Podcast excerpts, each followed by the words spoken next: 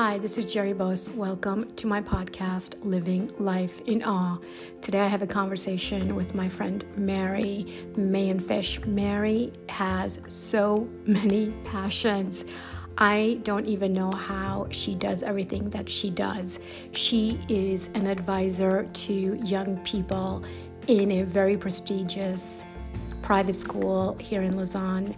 She is involved in the political system in her town. She is a community builder for women, Irish women in particular, and she really wants to make an impact in the world and she is busy doing it. So we talk about her passions and how she manages to do all these things. Let's get started. And you're helping and you're like the advisor for a private school and you're advising uh, the teenagers on how what to do for their future so yes, yes. how do you you know how do you go about like doing that that's that's not really something that's very easy well um, I, I, didn't start off as a, a career and university guidance counselor. As you know, I'm, I'm a lawyer by training. Mm-hmm. Uh, so I came in from a very different aspect and I worked as a lawyer and I never thought I would come into education. So I came in sort of by accident uh, because I started to teach English first, and then I started to teach law and English and communications at the École Hôtelière de Lausanne. So I really discovered a passion for helping people, young people, to understand how everything works. Yeah. And from there, uh, having worked with different universities, Pepperdine and business schools, Business School Lausanne, I I really, um, by mistake, again, I fell into university counselling. It was a world I didn't know anything about. It was a world I really knew nothing about because it's really funny when you're working in education, everybody has their own role and function. So we don't necessarily know what the admissions are doing or the university counsellors. The teachers, I had a fair idea, but we're sort of all very separate units. Right. So in, in the States, for example, university guidance counselors, it's a very specific training you do. And here in Switzerland, in the public school system, it's a very specific training. But I started off really using all my experience from all the different aspects of education I'd been involved with to try and really understand the best way to explain to students how uh, young people how everything works to allow them to make their own decisions and to, to decide on what their future passage would be. Because what I really noticed is sometimes it's not the students who, who make that decision because they really don't know what's out there. No. It's all, I mean, what is the age we're talking about here? 17, 18 or 15? Younger, younger, oh, younger. 15, even younger. younger. Yeah. Oh my. yeah, yeah. And and you know, I, I actually have a very good example in my own life because my mother was a very far thinking and modern woman for her times. And I was the first woman in my family to go to university. Mm-hmm. All the, the all the guys had gone and they were all doctors and lawyers and engineers, but the girls tended to be in more traditional roles. And so my mother always said, my girls will be able to do whatever they want to do. Wow, that's great. Yeah. It was fantastic. Yeah. And so she brought me to a counselor when I was 16. And that was very unusual, really very unusual. And the counselor told me law or social sciences. And, and it's really funny because I became a very human focused legal person. Then, when I went into education, um, I really began to see how all of that sort of fitted together. And, and, and then, when I became a counselor, the first time I would started the counseling was actually in Collège Champittet. Mm-hmm. And I realized that all my life skills were extremely useful.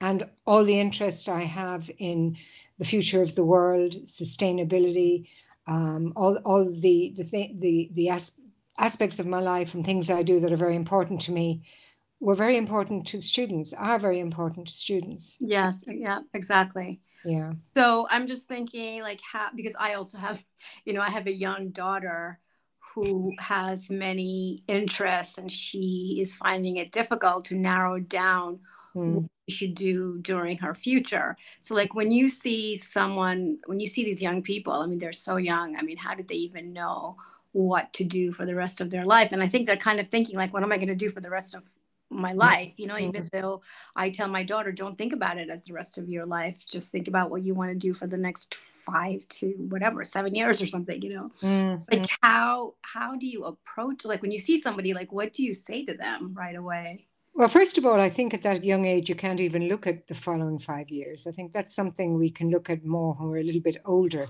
Mm-hmm. I think so. We, I always approach it by saying, you know, uh, they're all in school. So I say, okay, what kind of subjects do you like? And why do you like those subjects? And, and what are you passionate about? And I mean, I've gone so far as when I, I, find students, a few of my male students who really didn't know what they wanted to do. I think sometimes it can be very complex at a certain age to, to think about that. But I've sat watching rugby matches, you know, mm-hmm. or football matches, or trying to find out what is their real passion. And then sometimes talking them through to what where could that lead them and how could they do something in their studies that to some extent aligns with, with what their passion is because yeah. you, you, know I, I, had a student one time and he was really into video games and uh, which is which was driving his parents crazy but then i explained both to his parents and to himself that there were all sorts of different professions you can do now mm-hmm. and that the different universities that are looking at that so that, that he could take what his real passion was and turn it into a future job and, yeah. and you know yeah no I, it's interesting that you should say about the video game because i was also teaching catechism at uh, you know our lady of faith and we had this 11 uh, year old who loved video games and mm. i was mm. thinking but there's you can extract so much from that interest absolutely know? yeah. particularly particularly today but i think what's really important for me in relation to everything else i've done i know how helpful that is when I'm helping students to look at the future because I don't think it's very easy to do university counseling if you yourself are not looking at the future, future jobs, future needs, problems we have in society, problems that need to be solved. Because if I can get the students into those kinds of areas, then also I can take away the fears their parents might have if they decide to do something that isn't the traditional lawyer, doctor, engineer exactly kind of, kind of way of looking at things you know? Exactly. and i think that's really important because i think that frees up their parents as well to allow their children to really make choices that go with where they want to go. Exactly. And I, I feel like nowadays there's just so much more choice oh, yeah. than we had you know in our time. I mean oh, the, the world is like wide open for them maybe that's the problem it is a problem, and of course, I've been working a lot in the private schools here in Switzerland, and but even even back in my home country in Ireland, I know people are moving much more. When I went to college, I chose one university. I did many many exams to ensure I got in, and that was it. Mm-hmm. Students here in in in the in the private schools in particular, there's kind of two problems here in Switzerland. One is there are, for example, between the canton of Vaud and Geneva, there are 70,000 students in private schools. Oh my. And they all, a lot of those schools have counselors like myself who uh, show them what is open to them globally. And therefore, the students may say, okay, I want to go to Canada, America, Australia, the Netherlands, Ireland, UK, and or Switzerland and everywhere else, and, or Spain, Italy. I have students who really apply to Singapore, many places in the world. Mm-hmm. And then there, there is a bit of time you have to really talk to a student about, you know, you have to think about location. Do you like to live in big cities? Do you want to live in the countryside? Exactly. Why are you choosing to go to this place? And, and, and and and then if possible i always say to students and to their parents is there any possibility you could go and visit the universities because we're all we all have an instinctive side in ourselves that we don't listen to or use enough mm-hmm. that is getting the feeling is this the place for me mm-hmm. is this mm-hmm. the best fit for me you know there's no there's no way you can replace that really no it's so interesting that you're saying that because one of my daughter's friend he went to singapore you know and he always thought oh this is a place where i definitely want to go and he went there for an internship for a year he's at the hotel Ecolier I am. Mm-hmm. And he's like, I'm missing the cold weather a little bit mm. and i'm missing seeing the stars at night because it's always cloudy here you know? Yeah. and it's missing like all these things that we take for granted in switzerland. So i i agree with that. Like you really need to go and you really need to see how you feel about the place. It might sound very exotic when you're not there mm. but when you're there you're like oh wait a second i'm missing these things that i take for granted you know? Exactly. Absolutely. And and and there's sort of a couple of things that have been happening in, in recent years that I make me a bit uncomfortable, and that is students making a decision, let's say, to study business. And there's no problem with studying business, but you have to understand why you've made that choice. Mm-hmm. And if your choice is just because you haven't really thought through many different options, because business is a big and broad world, as you know. Mm-hmm. mm-hmm. So, so I always uh, my, my, great satisfaction this year was a girl who wanted to study business, and then she decided actually she wanted to study sociology and anthropology because we talked about it, and we talked about what those subjects meant and what you do. Mm-hmm. And I, I, often bring in uh, people to talk to the students who are who are actually studying those subjects you know, I've brought in graduates, uh, sociology graduates, and history graduates, and just just to get students to have those conversations, Be- because I think, and and one of the problems in Switzerland in the public system is, if you you if you pass your exams, you can study anything. Exactly. Yeah. And that can be good and it can be very bad because yeah. you can just choose, let's say, medicine because you can do it but as we all know, here in Switzerland, there's uh, there's no numerus clausus, but you can fail at the end of a year, or at the end of two years, or at the end of three years. Yeah, yeah. You know, and I, I don't think that shows uh, enough preparation. So uh, that that's where I think I can I can I can help young people. Tool I, I use a tool, uh, an online platform called Unifrog, which was set up by a group of teachers in the UK. Now, it's an all English blog or uh, platform, but it's very useful because it allows students to go in and look at universities and look at different kinds of professions and listen listen to TED talks and audio uh, kind of pods or do module online. Module. Oh well, that's that's kind of nice. Also, they can do that with their parents you know it's right well, oh yeah yeah i mean if if their parents have access to that particular platform it's fantastic yeah. because yeah. there's different sections that say you know what are your three favorite subjects and then this platform shows all the potential possibilities you have based on your three favorite subjects and then suddenly this opens up the world to to the students who before only had heard about five or six different options so, exactly exactly yeah. no i'm just thinking about the parents because sometimes I think when you're so young, sometimes you choose a, a subject that you think your parents would want you to choose.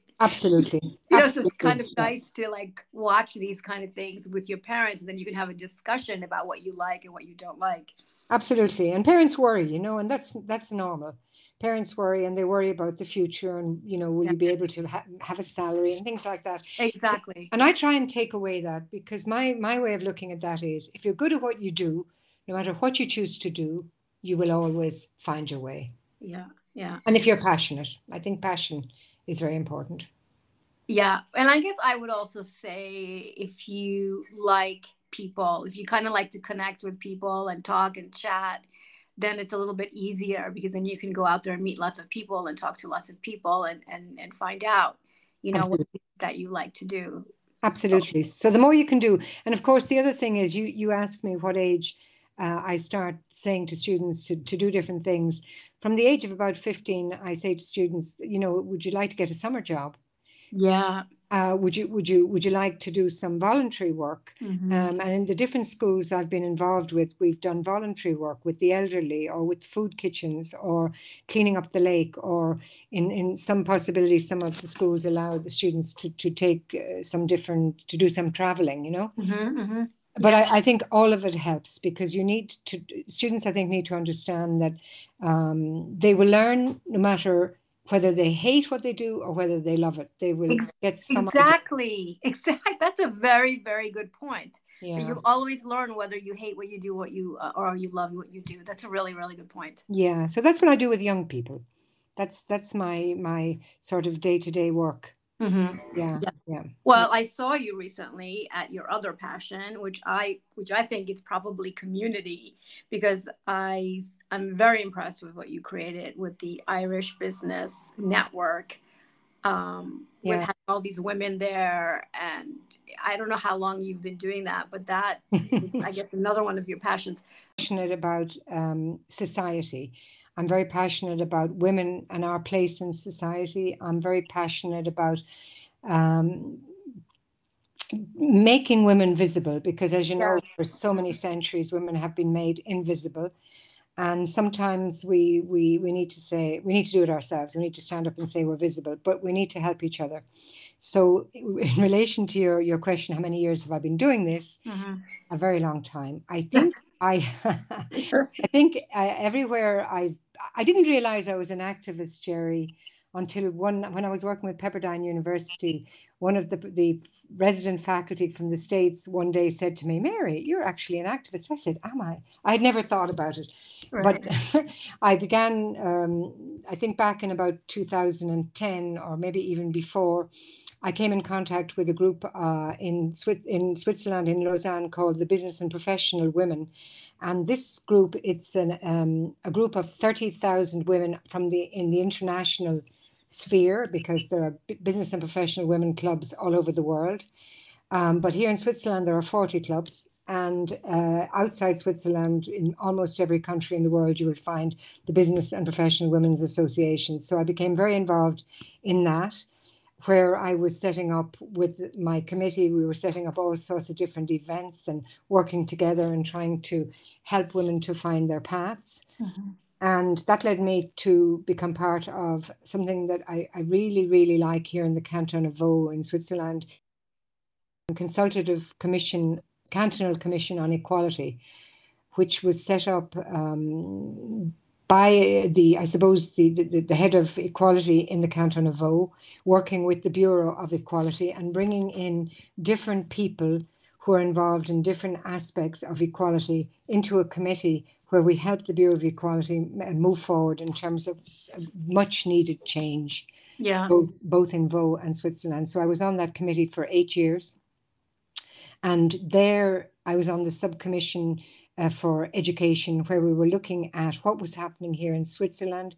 How do you go uh, and work with teachers and do teachers training? How do you get them to think about equality in a different way? What kind of training do they have? So we were with the Haute Pédagogique, which is the, the training group for teachers in Switzerland. Uh-huh. We were talking to the heads of the different school systems here, trying to find out what were they doing about equality. Also looking at the orientation schools, what were they were doing about equality and at what stage and how could we change the kind of stereotypes and the biases we have in the society here in order for the, the world to become more equal for our girls, mm-hmm. but but also more um, equal for our boys because mm-hmm. we cannot have a society that's equal if if we don't have men and women who are working towards a common goal which is that everybody is equal equal opportunity exactly. equal equal salaries exactly but i also want to at this point, I want to go back to what you were saying about being seen.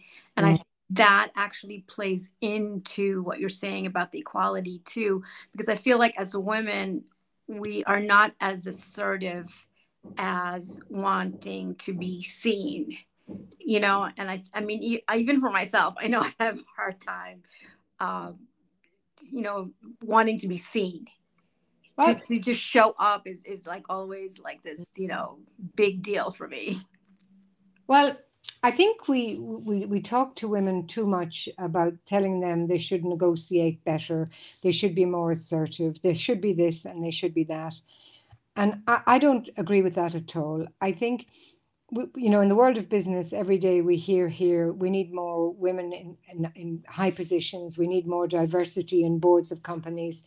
And, and it's very clear from all the studies that done that businesses that have really good diversity do better, make more money. So I, I don't think we should be listening to a discussion that tells us that we need to negotiate better. I think that if we go for a job, any intelligent employer is going to say, I want the best candidate for the job, whether it be a woman, whether it be a man, mm-hmm. and the mm-hmm. salary is this salary for this position. Mm-hmm. Yeah.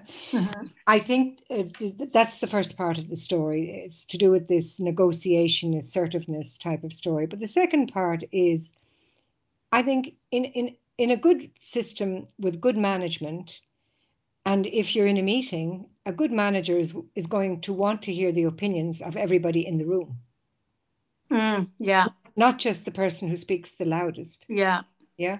And I understand exactly what you're saying about assertiveness because I'm a lawyer. So I have found in my own experience, because I'm legal, sometimes I hang back too long mm-hmm. because I want to understand who's in the room, why are they saying those kinds of things.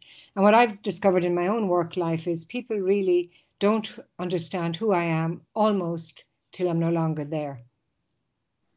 Yeah. Well, you know, you know?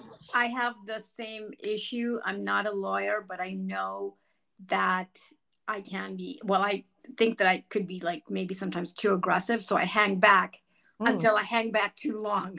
So exactly the same. I understand exactly what you're saying. But but who told you you were too aggressive? I mean, where did that come from? You know, we had that discussion at that meeting you just mentioned, the Irish Business Net, um, Irish Business Network meeting, mm-hmm where I invited eight women in to talk about mm-hmm. what they had been doing. And, and I think I, I mentioned it on that evening.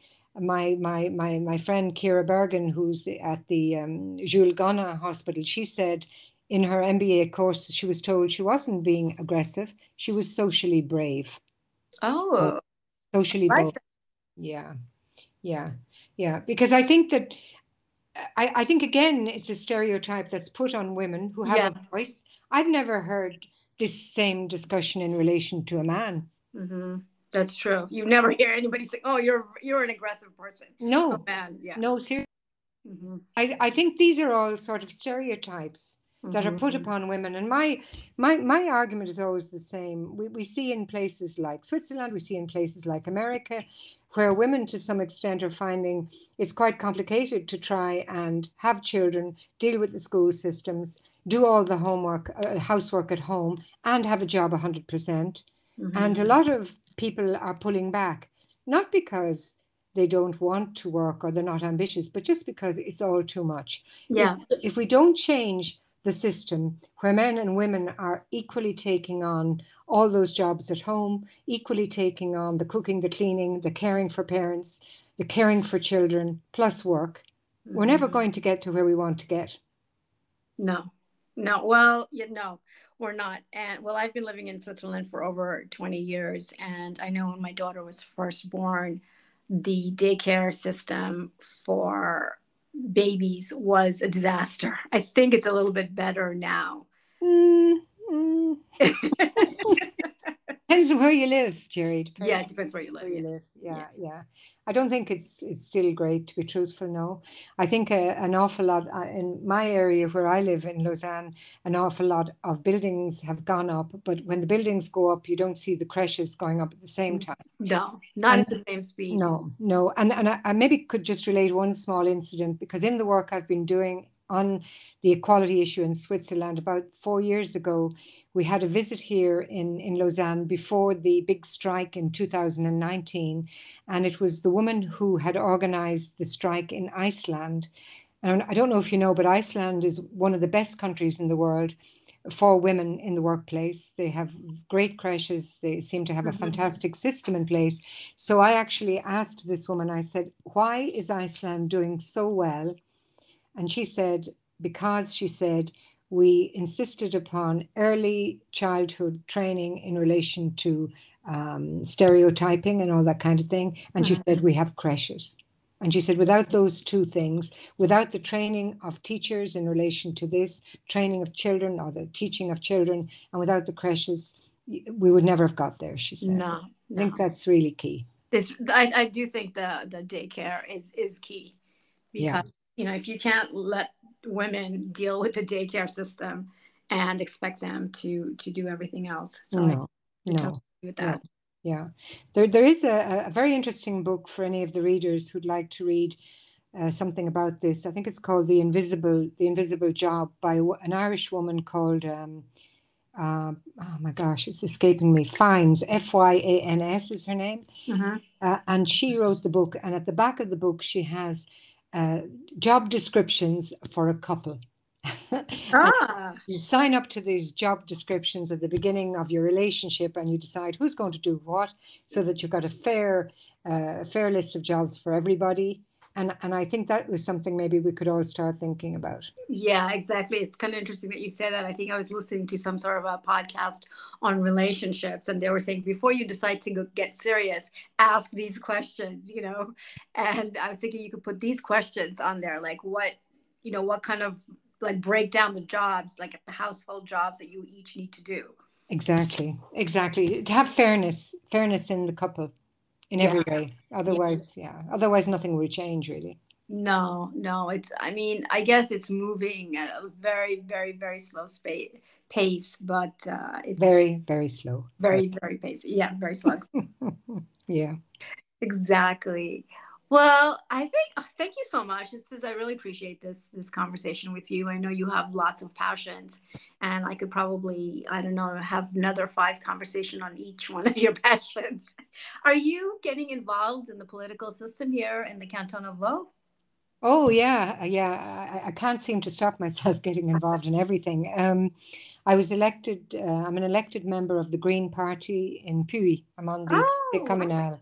Yeah, I'm, I'm a Green Party councillor uh, for two years now. Oh, and again, wow. yeah, again, I'm on the subcommission uh, for education, trying to see how we can move along the system in relation to creches. So yeah, I'm very involved in that, and I'm finding it very interesting. But here in Switzerland, you know, it's very incremental the change, and as you know, we have governments on communal, cantonal, and federal level. Mm-hmm. So um, I got involved because I was asked to. Uh, in fact, I was one of the founding members of a group here in the canton of Vaud called Politiciens, where a couple of us who were in different organizations came together and set up this third group, which was uh, which helped to get women involved in politics, which encouraged women, which put together a networking in the canton of Vaud, and it's been very, very successful. But it also led to my uh, agreeing to go into politics and being elected to the Green Party. Wow. Well, congratulations. I didn't know that. I thought um, Josephine had men- mentioned that, but I, I didn't. I, you hadn't told me that, so I didn't know. Well, that's great. Congratulations. It's excellent. yep. Can't seem to stop getting involved in different things, but it's no, really interesting. I don't know how you have time, actually. I don't, I don't know how you, you slice up your day because you're always, you're doing so many things. It's very impressive. Everything links together, I think. If you have a mm-hmm. passion, my passion is as you said at the beginning of this podcast, is that my life should have some meaning and have some impact. Mm-hmm. And and also for my children, Jerry, because I think whatever we do, we're leaving behind for them an example. Yeah, yeah. That's actually that's something that I discovered recently. I would, maybe last year. It's like I'm always asking myself, how can I be mm-hmm. uh, an example of what is possible? Exactly. And, and you know, when you say that, when you ask yourself that, things sort of just appear out of the blue and you're like hmm okay this is this is good. This is good for my daughter to see that i'm doing this at my age you know? Exactly exactly because uh, that's what we did with our parents probably you know? Yeah. my mother was very active. Uh, my father was was a wise person.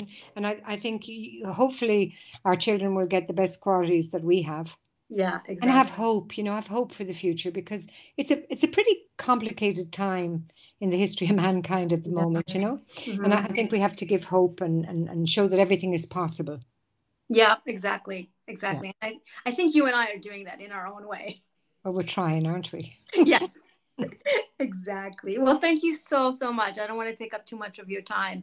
So this was really really wonderful. Thank you so much. And maybe you can come back at a later time for another one of your passions. Oh delighted. I mean as you know i have a few more few more to share. No yeah. thanks very much for asking me jerry and keep up the good work. Thank you. Thank you're, you're, you're, you're a very good interviewer. Oh thank you. Thank you so much. Okay. Talk to you later. Bye. Talk to you later. Bye